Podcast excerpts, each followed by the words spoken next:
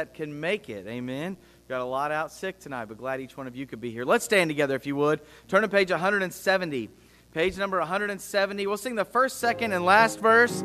Down at the cross, page 170. Sing it out on that first verse. Down at the cross where my Savior died. Down where for cleansing from sin I cried. There to my heart was the blood applied. Glory to his name. Glory to his name. Glory to his name. There to my heart was the blood applied. Glory to his name. I am so wondrously saved from sin. Jesus so sweetly abides within. There at the cross where he took me in. Glory to his name. Glory to his name. Glory to his name. There to my heart was the blood applied. Glory to his name. Come to this fountain so rich and sweet. Cast your poor soul at the Savior's feet. Plunge into day and be made complete. Glory to his name. Glory Glory to his name. There to my heart was the blood applied. Glory to his name. Amen. So thankful for the cross. Amen. Let's go ahead and uh, start off tonight with a word of prayer. I'm going to ask Brother Carr if you would pray for us as we begin tonight.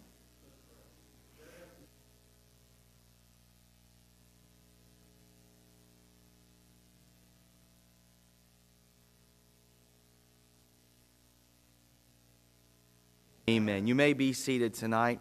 Do have a lot of things, uh, announcements, things that are going on, so pay close attention, all right? And uh, again, um, we do have quite a few out sick tonight. I know there's a lot watching on live stream and things like that, and just a lot of things coming up that we need to uh, remember that are on the calendar. First off is going to be the hayride and cookout. The all church hayride and cookout is still happening. Okay, I've had several ask, "Are we still going to have that with all the sickness going around?"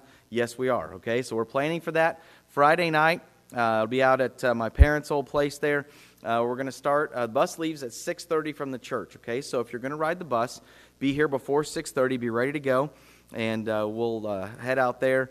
Um, if you are going to drive, just find me. I can give you the address and tell you, or text me, and I can tell you how to get out there and give you the address for that. Um, if you are going to drive, we ask that you just park at the top of the road. Okay, there's plenty of shoulder space to park up at the top. just don't pull down the driveway. So uh, otherwise, we'll get the hay rack uh, ride boxed in down there and won't be able to get out. All right. So if you could remember to do that, that'd be great. If you did sign up uh, to bring some food, make sure that uh, if you don't remember what you signed up for, that you stop by on the way out and just remind yourself what to bring. Okay. Um, uh, so please, uh, you can bring that either Friday during the day or maybe even tomorrow during the day if you want.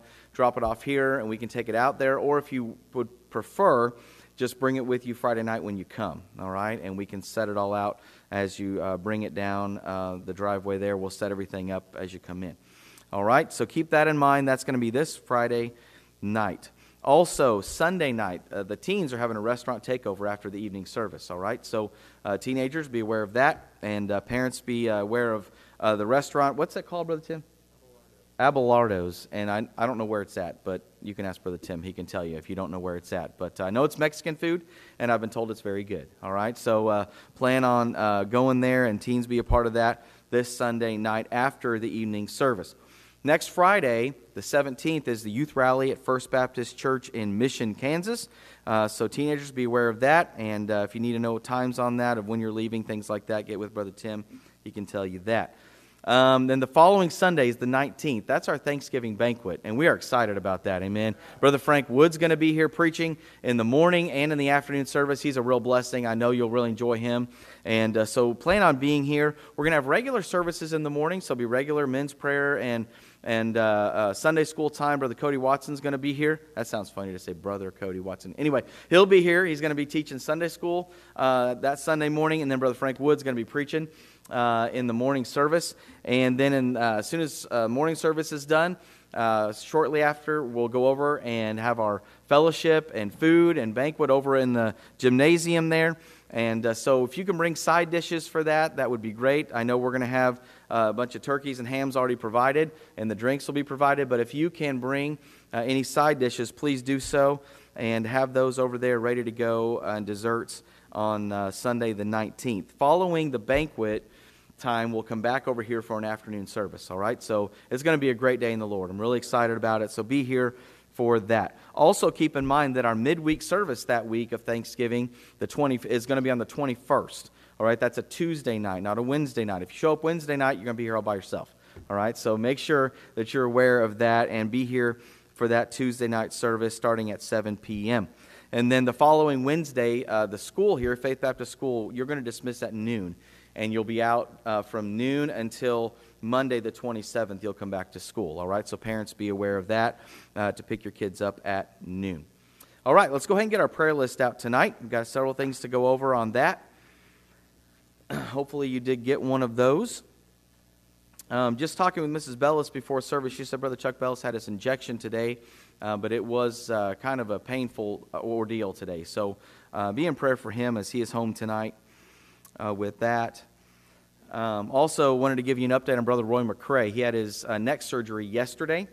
And uh, so, uh, initially, after the surgery, he was in a lot of pain and did not have the use of his right arm at all um, after the surgery. But uh, the, the surgeon said he would probably get that motion back, and he has started to get that feeling back in his arm and is beginning to be able to use his right arm again. So praise the Lord for that.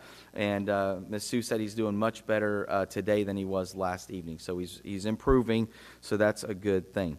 Um, also, if you look on the second page at the very bottom of the, uh, the top section there, you'll see a new prayer request that's on there. It's the Dalsing family and uh, can be made uh, public tonight, um, but they are moving to Texas. And so that's Brother Matt and Miss Shelby Dalsing. They're going to be moving away, and everybody's sighing and sad. I know um, we are as well, but the job situation is moving them away.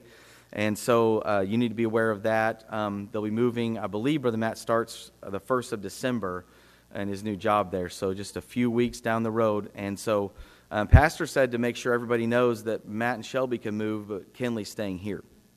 So he said to make sure that everybody knew that tonight. And so uh, we're going to miss them for sure. So, um, anyway, be in prayer for them as they're preparing to move, and that all goes well there. And so, speaking of Pastor, if you're wondering tonight, uh, he and Miss Natalie are out sick tonight. They're both at home, not doing so well. Um, negative on the COVID test, just so you know, but just not feeling well, kind of flu like symptoms, things like that. So, be in prayer for them tonight. I know, um, I'm sure they're watching live stream, and I know they're missing being here tonight. Uh, there's, there's a lot of sickness going around. Um, I know um, the Kennedys are out tonight. Little Josh might pray for him. Uh, he did have COVID um, and uh, is, has been home for several days, and they're not feeling too great tonight themselves. They're home with him, and just others that aren't doing well. I know uh, Lisa is home tonight, not feeling too great. My mom's at home tonight, not feeling too great. So we've got several in our house and just different things going around. So be much in prayer that uh, I was. I, I even said tonight, I feel like a lot are back from traveling and a lot are out sick, and I feel like by the 19th for the banquet, we should all be here and it'll just be a great time in the Lord. So uh, hopefully everybody's uh, healthy and back for, for that time. But uh, keep the sickness in prayer if you would. And then also, uh, if you would pray for my wife, she'll be traveling back home tomorrow. She's been out of town this week on a work trip. And uh, so if you'd pray for her, she flies back into town tomorrow evening. Is there any other prayer requests tonight? Things we can add to the prayer list or things we can take off? Brother Ellis.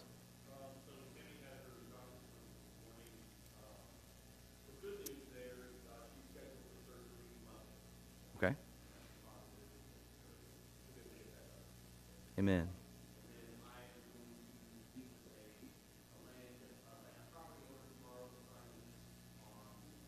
Amen.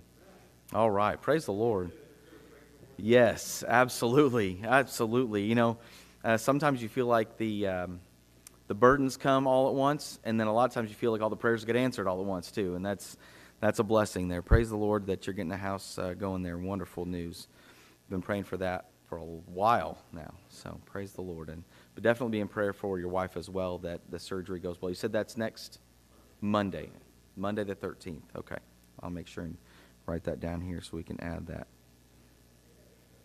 Okay. Miss Georgie in the back. I saw you. Yes, ma'am. Okay.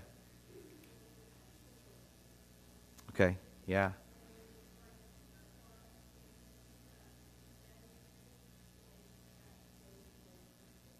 Uh huh.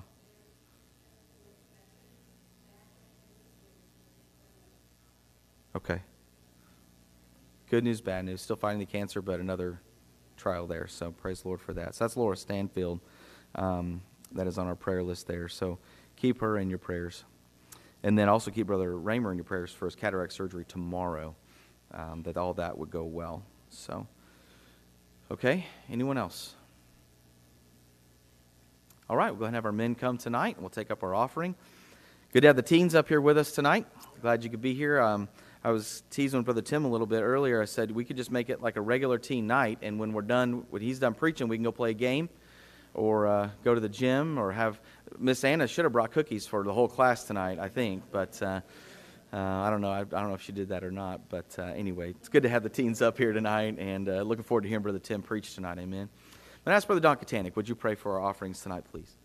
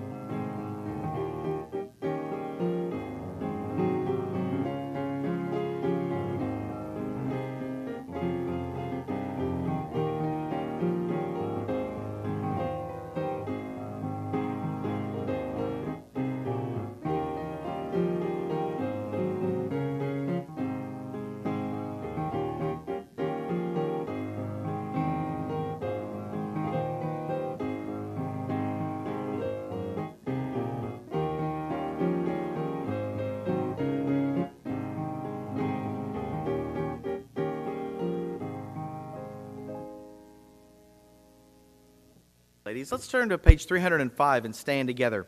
Page number 305. This is going to be a new song to some of you. Some of you might know it. We've not sang it uh, for quite some time. Page 305, He Set Me Free. We're going to sing all three verses tonight together. Sing it out on the first. Once like a bird in prison I dwelt, no freedom from my sorrow I felt. But Jesus came and listened to me, and glory to God, He set me free. He set me free. He set me free. He broke the bonds of prison for me. I'm glory bound, my Jesus to see. For glory to God, He set me free. Now I am climbing higher each day. Darkness of night has drifted away. My feet are planted on higher ground, and glory to God, I'm heaven bound. He set me free, He set me free. He broke the bonds of prison for me. I'm glory bound, my Jesus too see. For glory to God, He set me free. Goodbye to sin and things that confound. Not of the world shall turn me around. Daily I'm working, I'm praying to, and glory to God I'm going through. He set me free, He set me free. He broke the bonds of prison for me. I'm glory bound, my Jesus to see. For glory to God, He set me free. Aren't you thankful He set you free if you're saved tonight? Amen. Praise the Lord. Great singing. Go ahead and remain standing. Get your Bibles ready for the message tonight. All right. Well, I'm sure so many of you were excited looking forward to our last message on the book of 1 Peter. But we're not going to be in 1 Peter tonight. So, like I ask the teens every Wednesday night, what book and chapter are we going to be in? Everybody together. John chapter 2. We started a, a study through the Gospel of John on Wednesday nights. Uh, this is really my first time to preach through a gospel. I mean, I've, I've preached messages on different passages before, um, but it's, uh, you know, for me at least, it's been great uh, so far. We've seen a lot of uh, deep theological truths, uh, especially in that first chapter of John. And of course, we're going to go over some of that uh, this evening. But John chapter 2, right towards the end of the chapter, the last three verses, verse 23 it says, Now when he was in Jerusalem at the Passover, in the feast day, many believed in his name when they saw the miracles which he did. But Jesus did not commit himself unto them, because he knew all men, and needed not that any should testify of man, for he knew what was in man. Uh, we're going to see just this simple truth this evening that Jesus knows your heart.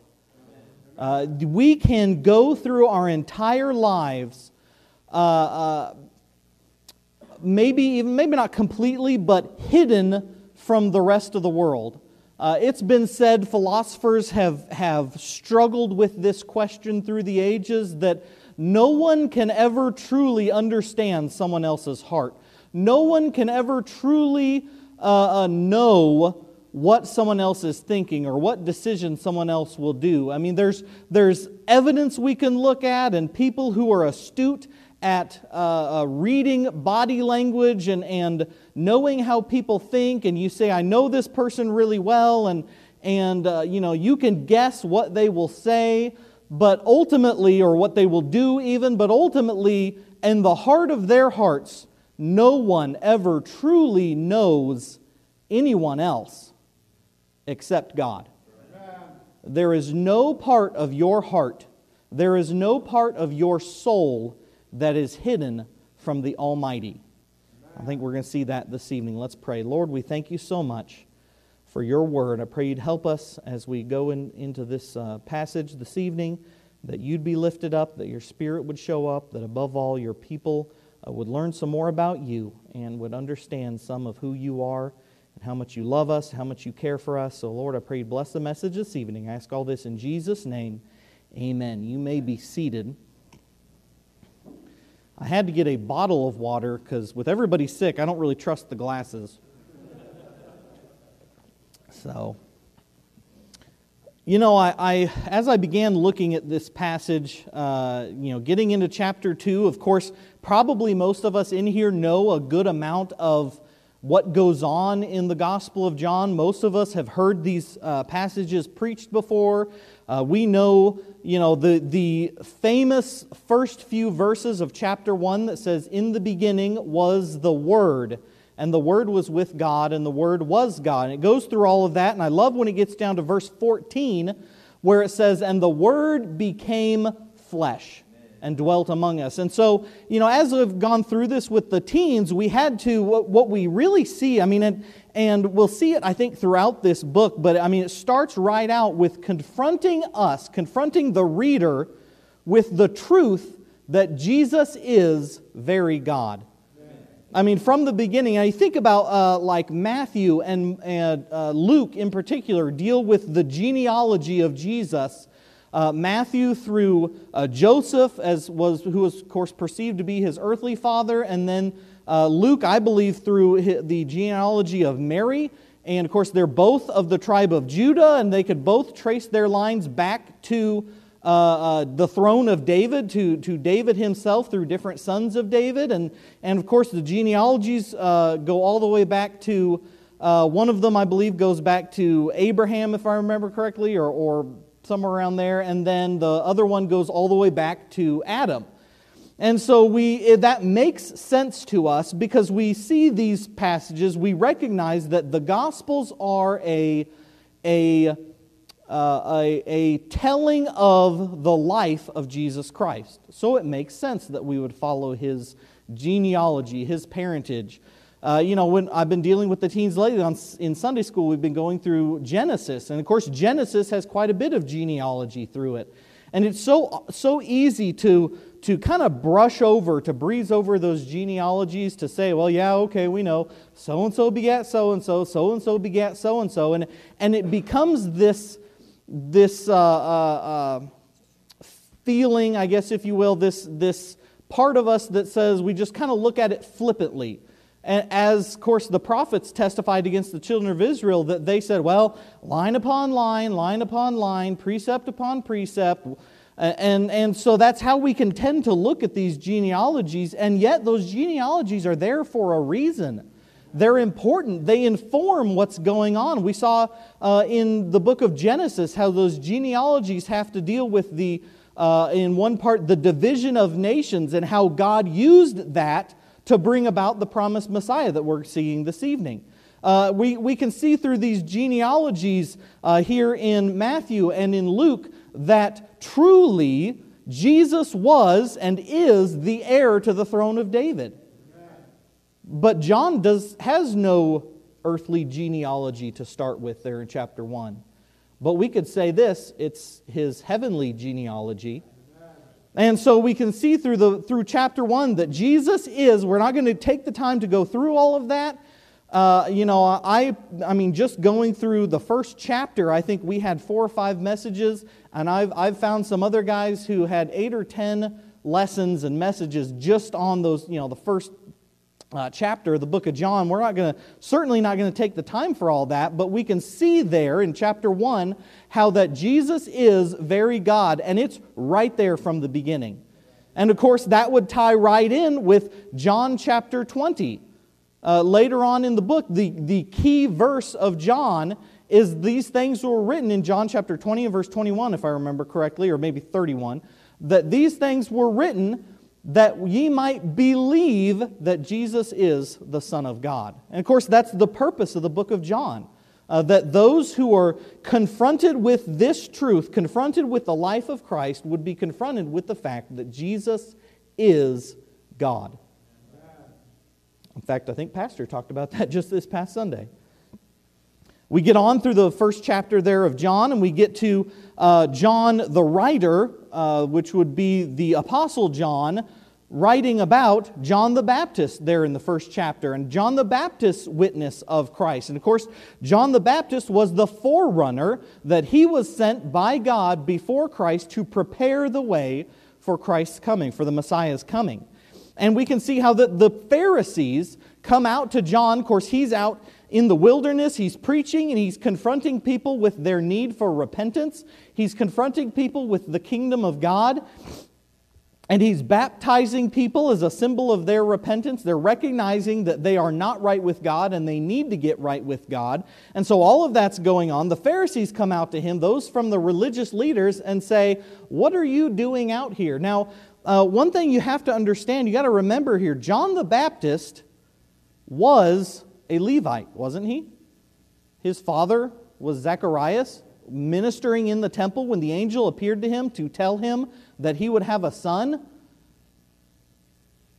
So, would John the Baptist really have been unknown to the religious leaders there? Probably not. He could have been one of them.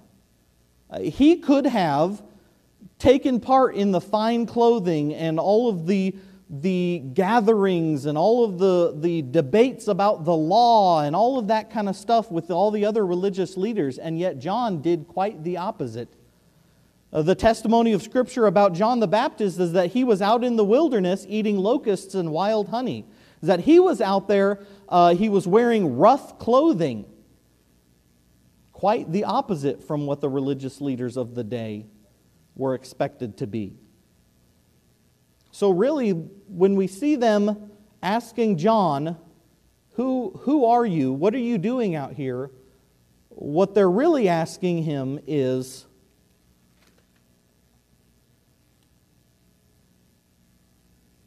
Who sent you? Maybe that's a good way to put it. It's not that they don't know him, but he's not doing things the way they expect him to do them. And I love how John the Baptist responds throughout that entire conversation. Again, we're not going to get into all that, but he responds to them constantly taking the focus off of himself and putting it onto the one who sent him. Well, who are you? What are you doing out here? I'm just the voice of one crying in the wilderness. I was just sent to prepare the way for the Lord. So all of that happens there in John chapter 1, really the first half of the chapter. And then the day comes, in fact, the very next day, I can maybe imagine the religious leaders, some of them are still there, and they come out there, and Jesus comes out too. And John, maybe in the middle of preaching or maybe in the middle of baptizing people, in the middle of all that, stops what he is doing. I can just imagine John in the middle of dunking someone. He sees Jesus come up and he completely forgets about the person he's. Oh, maybe that didn't happen. But to, to see John in front of this crowd of people say, Behold the Lamb of God, which taketh away the sin of the world. In that moment, the Holy Spirit revealed to him that it was time really for his work to wind down. We see later on that John would say, He must increase, but I must decrease.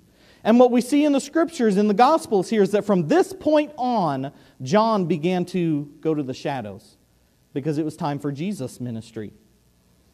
So there, John ends up baptizing Jesus.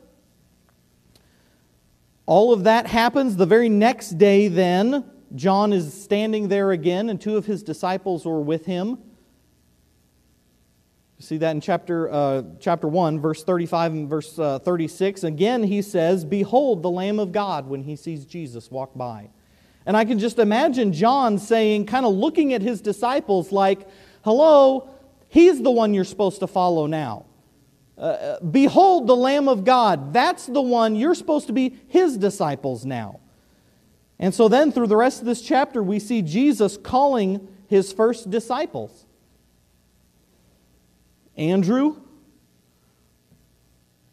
the first thing he does is say, I've got to bring my brother. My brother has to meet this man. So there's Andrew and Simon Peter. A lot of times it only mentions by name one of these disciples of the two. Many uh, believe that the other disciple is uh, the Apostle John, uh, later you know, known as the Apostle John, who writes this book. Uh, some say, well, no, no, no, it couldn't possibly have been him. Uh, you know, some would say, well, it was probably Philip. Uh, Philip is mentioned a few verses later on the next day. Um, and so some people would say, well, that was Philip with Andrew earlier on, and so this is the next day, and he finds Philip again and says, You need to follow me. And, and you know, that we see that Philip and Andrew are mentioned often together in the gospel. So it's possible it was. I'm not going to, you know, say necessarily I. Uh, I'm not going to argue with, with anybody one way or the other. I think most likely it was John that was the other unnamed apostle there, or disciple. And of course, we see throughout the Gospel of John that John doesn't name himself uh, that he's constantly uh, just kind of keeping himself there in the background. So then Philip is called, and Nathanael, uh, also known as Bartholomew, was called that next day. And so Jesus is calling unto him his disciples. Uh, some of them are showing great, tremendous faith from, I mean, from the outset, recognizing in these small ways that Jesus is working in their lives that he is the Son of David that he is the promised one, he is the Messiah, he is the Son of God. And of course, Jesus answered to Nathanael in verse 50 Because I said unto thee, I saw thee under the fig tree, believest thou? Thou shalt see greater things than these. And of course, we know that Nathanael did see greater things than that. We get into chapter 2, and it's Jesus' first miracle, probably the most well known miracles that Jesus turned the water into wine at the, at the marriage uh, at that marriage ceremony, and so all of that happens. And the point of all of that, people say, well, why, why would it matter to Jesus about turning the water into wine and, and caring for this marriage? I mean, we don't know anything about who's getting married. Uh, is it family or is it you know friends or, or you know who in the world could it be? We don't know. It really doesn't matter because the point of that miracle, and of course the miracles often in the Gospel of John are not called, or the, the Greek word used for those is not dunamis, like is often used in the scriptures, but rather uh, the Greek word is translated, or can often be translated, signs. And so the miracles that Jesus does oftentimes in the Gospel of John are done on purpose as signs for people to see. And if you look down in verse 11 of chapter 2, this beginning of miracles did Jesus in Cana of Galilee and manifested forth his glory. Why? And his disciples believed on him. That's what the miracle was for. After this, of course, is the well known cleansing of the temple. And we talked about this in the teen department last week. Uh, how that here at the outset of his ministry, Jesus comes in and cleanses the temple, and then again later on at the end of his ministry, will go in and cleanse the temple uh, right before he is uh, killed on the cross. And so Jesus comes in here, and I love how right at the very beginning of his ministry, this is, you know, within a few weeks probably, or maybe a few months after his baptism, the beginning of his public ministry, from the very outset, Jesus is taking the authority that is his. That temple is his father's house, that temple is his house. So we saw that in the teen department last week, how that he answered them when they said, What sign showest thou unto us, seeing that thou doest these things? Jesus answered and said unto them, The same, the only sign that Jesus ever gave the Jews when they asked him, Destroy this temple, and in three days I will raise it up. And of course, they're thinking he's talking about the temple they're standing in, but he was talking about himself, his body. And so you see, even later on throughout the Gospels, that they will ask Jesus for a sign, and the only sign he'll give to them is the sign of the prophet Jonah. Three days and three nights in the belly of the earth, the Son of God would be. And he did raise it up. And again, I love in there in chapter or verse 22. When therefore he was risen from the dead, his disciples remembered that he had said this unto them, and they believed the scripture and the word which Jesus had said. So that kind of section of the book is coming to an end here. These few verses, they kind of seem to sit on their own.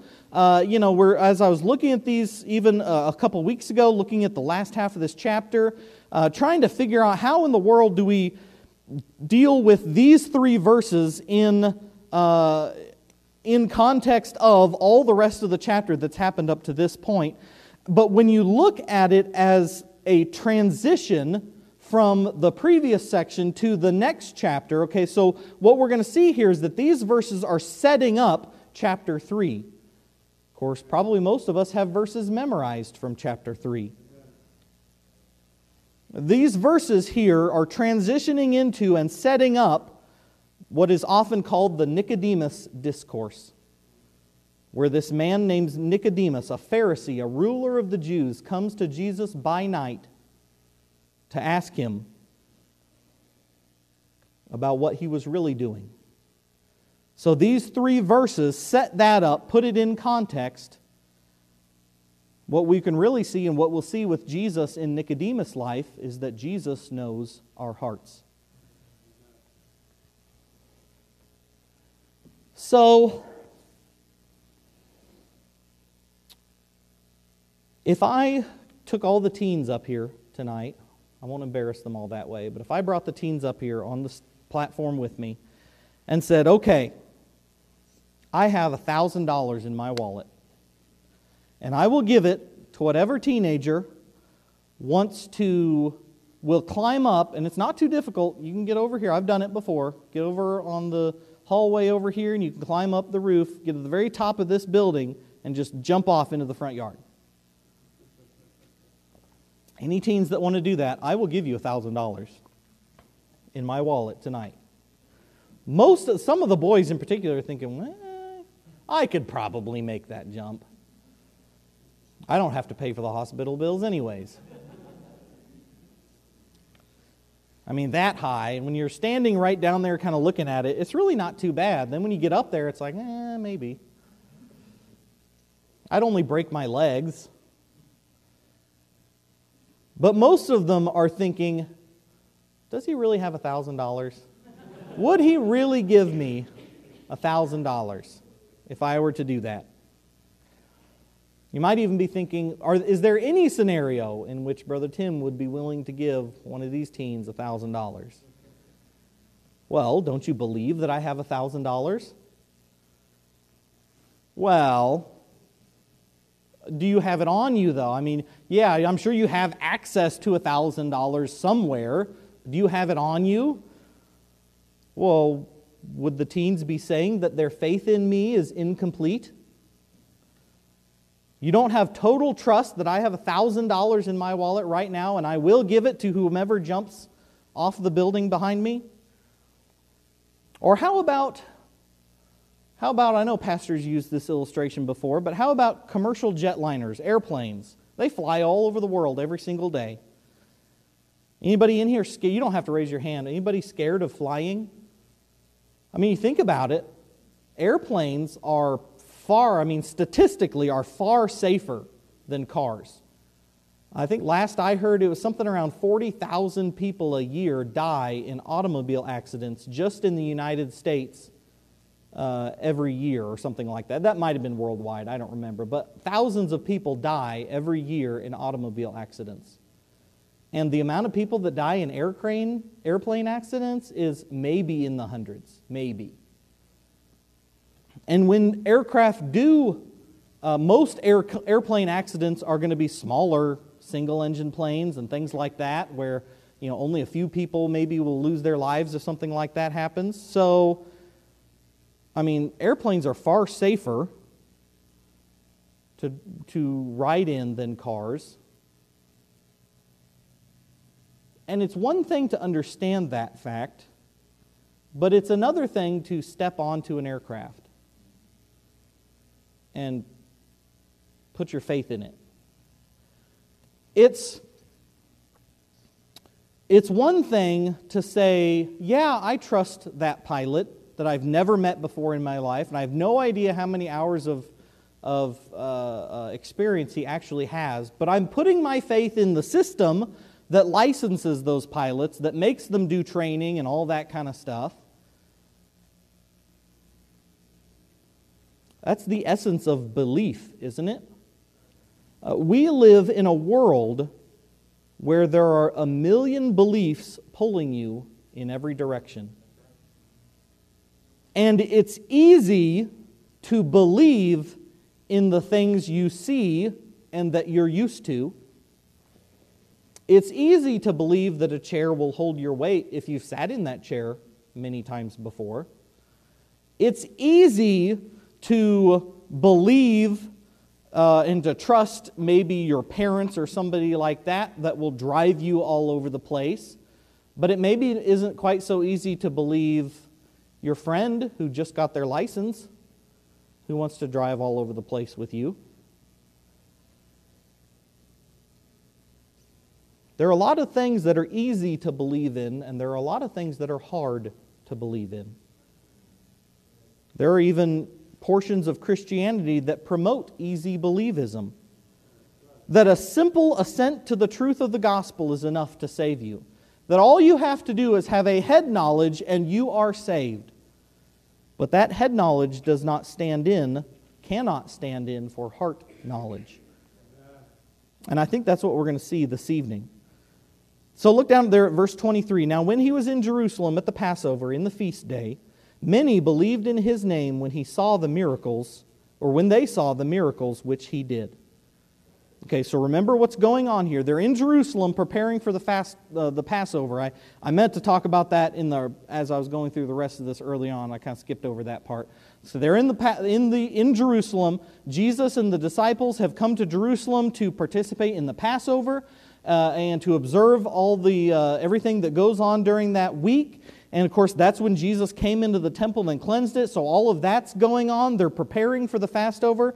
Uh, in fact, it even says in the feast day, the day comes, and Jesus, starting from that cleansing of the temple, has really begun to build a following. He made a name for himself real quick. Most scholars believe that this particular stay in Jerusalem was about nine days. Uh, so during this nine day trip was really when he began to work miracles among the people. Uh, it says, Many believed in his name when they saw the miracles which he did. Now, we don't know exactly what those miracles were, probably in line with just about all the other miracles in the Gospels uh, healing the sick, giving sight to the blind, uh, helping the lame to walk. Uh, maybe even he was casting out demons. But after the clear authority he displayed in kicking the profiteers out of the temple, people began to pay attention to him. In that short period, people recognized there was something far different about this man. Now, you got to remember, the Jews knew all about the prophets, didn't they? I mean, that's so integral to their religion, to Judaism. The prophets, they all knew the accounts of the prophets growing up. They knew about Moses and Elijah and Isaiah, Samuel, many, many more prophets. Many of them had those accounts committed to heart. They could tell you, probably most of us who've grown up in church here today could tell you all of the Bible stories about the various prophets. And to a people so inundated with prophets and prophecy, they had the Old Testament scriptures, they had the major and the minor prophets and all of that. Not one of them had ever seen one until John the Baptist. The Word of God had been silent for some 400 years. There were plenty of rabbis and teachers, but none who could truly claim to be prophets sent from God. Oh, there probably were some, prof- some false prophets along the way. But then John the Baptist showed up. Except he didn't really fit their image of a prophet. They saw the religious leaders in fine clothing and nice houses, but that's not how John operated. And you might say, well, the Old Testament prophets often weren't in fine clothing and nice houses. True. But these people also knew that prophets performed miracles and helped the people win victory over their enemies, none of which was true of John the Baptist. We have no recorded miracles from John. Uh, he didn't go with them to battle. He didn't uh, proclaim the word of the Lord, whether good or bad, in a particular scenario uh, as far as they were needing to defeat an enemy or something like that. But John the Baptist was certainly different because he prophesied of the one who was coming soon. And then he showed up. Here was this Jesus performing miracles, exercising divine authority in the temple, preaching and teaching the truth of God's word, And they knew, they could tell right off, based on everything they were seeing, the Messiah was here. This was the man that we're going to put our faith in. This is the man that we're going to rally behind. The only problem was that they had the wrong image of the Messiah. They saw him conquering the Romans and bringing them political and religious freedom. They saw him setting up a grand earthly kingdom that would never be toppled. That's why they were so concerned with signs and wonders. So they professed belief in him based on what they had seen. They just knew that these miracles were the, just the beginning. The great things would be coming soon enough. But Jesus didn't return the favor. Look in verse 24. But Jesus did not commit himself unto them. So the Greek word translated believed in verse 23. So when it says that uh, when they, uh, they many believed in his name when they saw the miracles which he did, that same Greek word is uh, translated commit there in verse 24. Uh, when but Jesus did not commit himself unto them. So while they were professing belief in him, he didn't believe in them. Why in the world? I mean, if that is why he's here, would he not accept their belief? Why would he not commit himself unto them? Well, Pastor just talked this past Sunday morning about how the Gospel of Luke tells us that Jesus came to seek and to save that which was lost. Jesus came to show the truth, uh, to show people the truth, and so that they would believe in him Yet he would not do the same in return. In other words, he looked at their professions of belief and essentially rejected them. Why? We'll look at the end of verse 24. Because he knew all men. Jesus rejected their professions because he knew what was actually in their hearts. This right here is another proof that Jesus is God. Only God can know what's in a person's heart. Throughout the Old Testament, even in the Psalms and other places, we see that God is the one and the only one who can search our hearts. Jesus didn't accept their commitment to Him, I would submit, because He knew it wasn't true faith. He knew that their professions were based on the excitement of the occasion. He knew their professions were based simply on seeing the miracles which he did. He knew that they had expectations of physical needs being met. We'll see later on in chapter 6 how that Jesus fed the 5,000 with the five loaves and two fishes. And shortly after that, he had amassed, amassed this throng of people who were willing to uh, follow him to the ends of the earth. In fact, they were wanting to make him king, and he had to disappear from them. But by the end of chapter 6, they're all leaving him, or many of them, because it wasn't true belief. They wanted him to do what they wanted. They wanted to believe in him so that he would meet their physical needs. But when he confronts them with their need for spiritual food, they left real quick. And I love that first phrase of verse 25 and needed not that any should testify of man. What does that even mean? I, I, I thought about this, this phrase in particular, and as you're reading through different uh, uh, commentators and things like that, a lot of them just kind of brush over this phrase.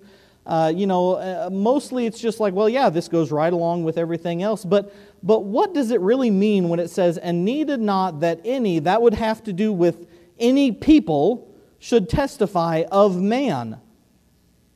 Okay, so what he's saying here is that Jesus did not need that any people, any men, should testify of men. What? Well, think about it this way they were testifying of themselves. So when it says in verse 23 that many believed in his name, that's the people testifying of themselves. They were outwardly, loudly professing to believe in Jesus. They would be the ones coming up to him, maybe weaseling their way through the crowd so they could make sure to personally tell Jesus themselves that they're a great follower. Jesus, I believe in you. I love the miracles you've done, and I'm with you to the end. Uh, have you ever noticed after a big preaching meeting, uh, especially you know the, with the teens we go to youth rallies and, and uh, of course youth con and things like that. You know i noticed this in particular in uh, you know several years there of course in bible college a lot of uh, preaching meetings things like that to go to. The preachers tend to be surrounded after the meeting after the preaching service by people trying to talk to them. And that's fine. There's nothing wrong with that. But there are some people who are trying to get to them not to discuss a spiritual matter, uh, not to you know, meet up and chat with an old friend or anything like that, but there are some who are trying to get to them so they can try to convince this preacher of how spiritual they themselves are. Uh, maybe they're really, and, and unfortunately, there are, there are guys, there are even some uh, fortunately, I believe in our circles, very, very few, but there are some who are really just trying to get their name out there and have this well known preacher remember them. Things like that. Uh, maybe they're wanting to tell of some, uh, some great thing they did recently, and they want this preacher to give them an attaboy, and they can feel more spiritual about it. I mean, I don't ever want to, to, to look down or talk down at people who are who are trying to uh, talk to these preachers because certainly uh, those men who are proclaiming the Word of God have had impacts in people's lives, and there are uh, uh people who want to meet with them and talk to them and tell them the great things that God has done in them and for them. But there are some who are really just looking to get their name out there, who want other people to be impressed by them. Jesus didn't need them to testify of themselves or anyone else. He didn't need Peter or Andrew to vouch for someone. No, he didn't need one of the disciples to bring somebody up here and say, We really think that this guy should be one of us too, and we're going to vouch for him. Jesus didn't need that. He didn't need the religious leaders to tell him how spiritual anyone, uh, anyone else was. No, later on, we're going to see how that the, uh, uh, the centurion is trying to get Jesus to heal his daughter. And so the other people come up and say, You need to help this guy. This is all the great stuff he's done for our city and for our people. And, and these are all the ways he's helped out. And Jesus basically said, None of that matters. He already knew what was in their hearts. And to these people, the vast majority of them, he knew their wickedness. He knew the professions of faith they were making wouldn't stand the test. He knew once the physical benefits were over, they would be gone. Can I tell you the same thing happens today? Every single one of us is subject to the same human nature. You can grow up in church. You can be here every service. You can be involved in every activity, every ministry, and you can still enter into eternity as lost as the atheist who spent his life hating God. Jesus knows your heart. There are those, even in, in this room tonight, who maybe spent years of their lives doing everything right, and yet finally coming to the knowledge, coming to the realization, being confronted with the fact that they hadn't actually put their faith in Jesus.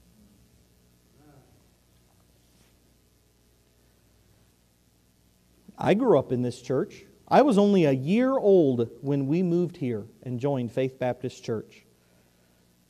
In the time that I've been here from, from August of 1990 until today, I mean, I've seen hundreds of people come in and out of this church, come through this building. I was a bus captain as a teenager. Many of you remember those years in the mid and late 2000s where, where our buses were packed out every Sunday morning and every Wednesday night, and we, were, we had kids hanging out the side of the bus, and those were great times. We could have 30 or 40 or 50 kids on a bus on a Sunday or a Wednesday. I mean, I'm telling you, that bus was my life in high school. That's all, about all I cared about.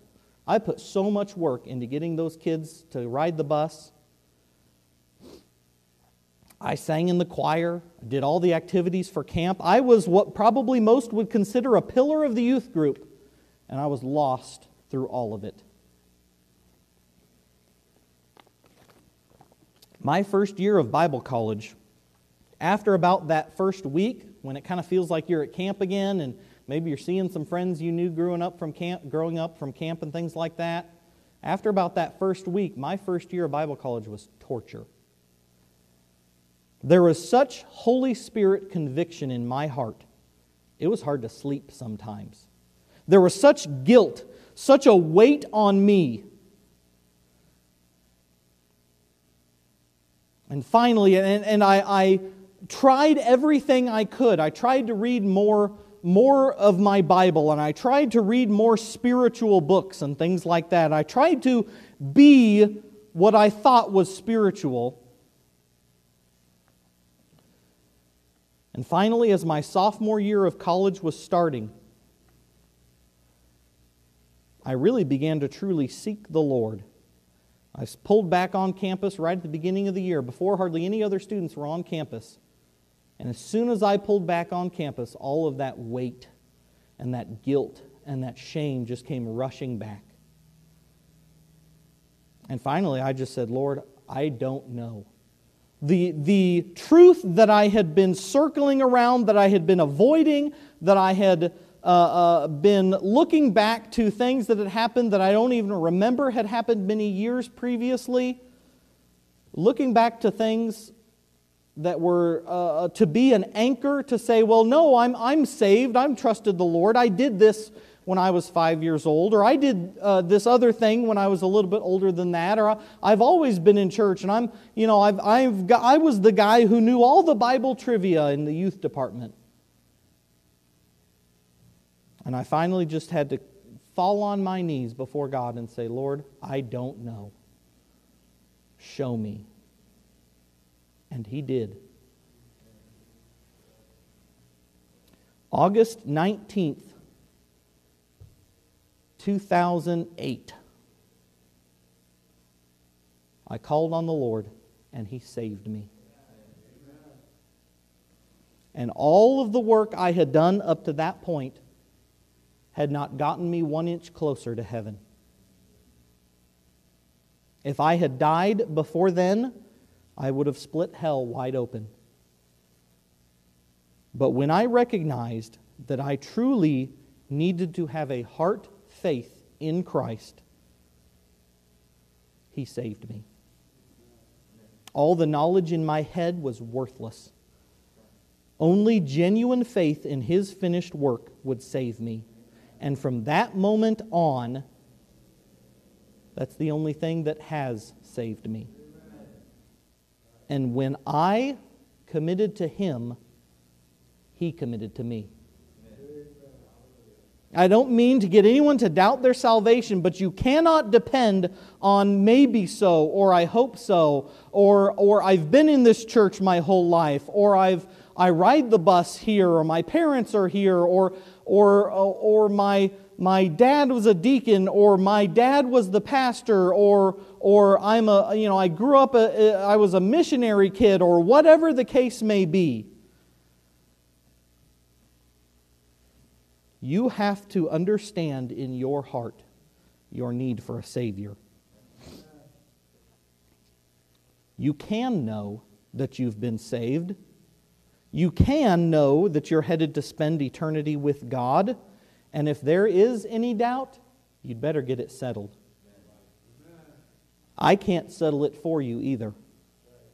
You and only you can seek God about your salvation. Now, you can meet with somebody, there's plenty of people here that would love to, if you, if you say, Well, I just don't know, I'm not sure, uh, uh, uh, you know, there, there's doubt here, there's, I feel conviction that I just can't seem to get away from, I feel this weight. There's people here that would love to talk to you, that can show you from the Scripture what God says about being saved and what God says about the security of our souls when we've put our faith in Christ. But faith based on the excitement, the hype, won't get you into heaven. Well, I remember the good old days when we had nine buses out here and we were picking up hundreds of kids. Well, that's great.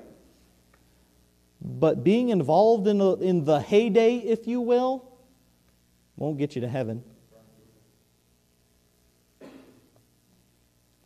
And I think too often we look at, at what might be termed heydays, what might be termed those times that, that it seems like God is really working and it seems like everything's going great.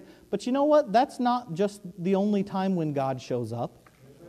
That's not the only time when God works. Well, I remember then, I think of the when the, the temple was built, when Zerubbabel built the second temple, the old men cried. Uh, we remember the old temple. We remember how great it was. This thing pales in comparison. And how wrong they were. Because, yeah, it didn't have the same majesty maybe that the first one did, but God put his blessing on that temple. It was what they could do for God and what God used them to do. So, all the works, all the hype, all the excitement, all the things going on won't give you any extra spirituality. It won't make a lack of faith last longer. You need to genuinely commit to Christ. You need to recognize that His and only His work on the cross, when He died, when He took our sin upon Him, He already bore the punishment for our sin on the cross. And only a commitment to that truth will save you. And when you seek Him, He will be found. You say, well, they were proclaiming their faith in Him, but they weren't really seeking Him. They wanted the benefits. They wanted the, the, the religious and political freedom. They wanted the good things that He was bringing them. But you know, God never promised to the Christian that he would make everything go great for us? He did promise to be with us, though. He didn't commit himself to them because he knew what was in their hearts. And he knows what's in your heart, And if you are willing to genuinely seek him and genuinely commit yourself to him, he will commit himself to you. Let's pray. Lord, thank you so much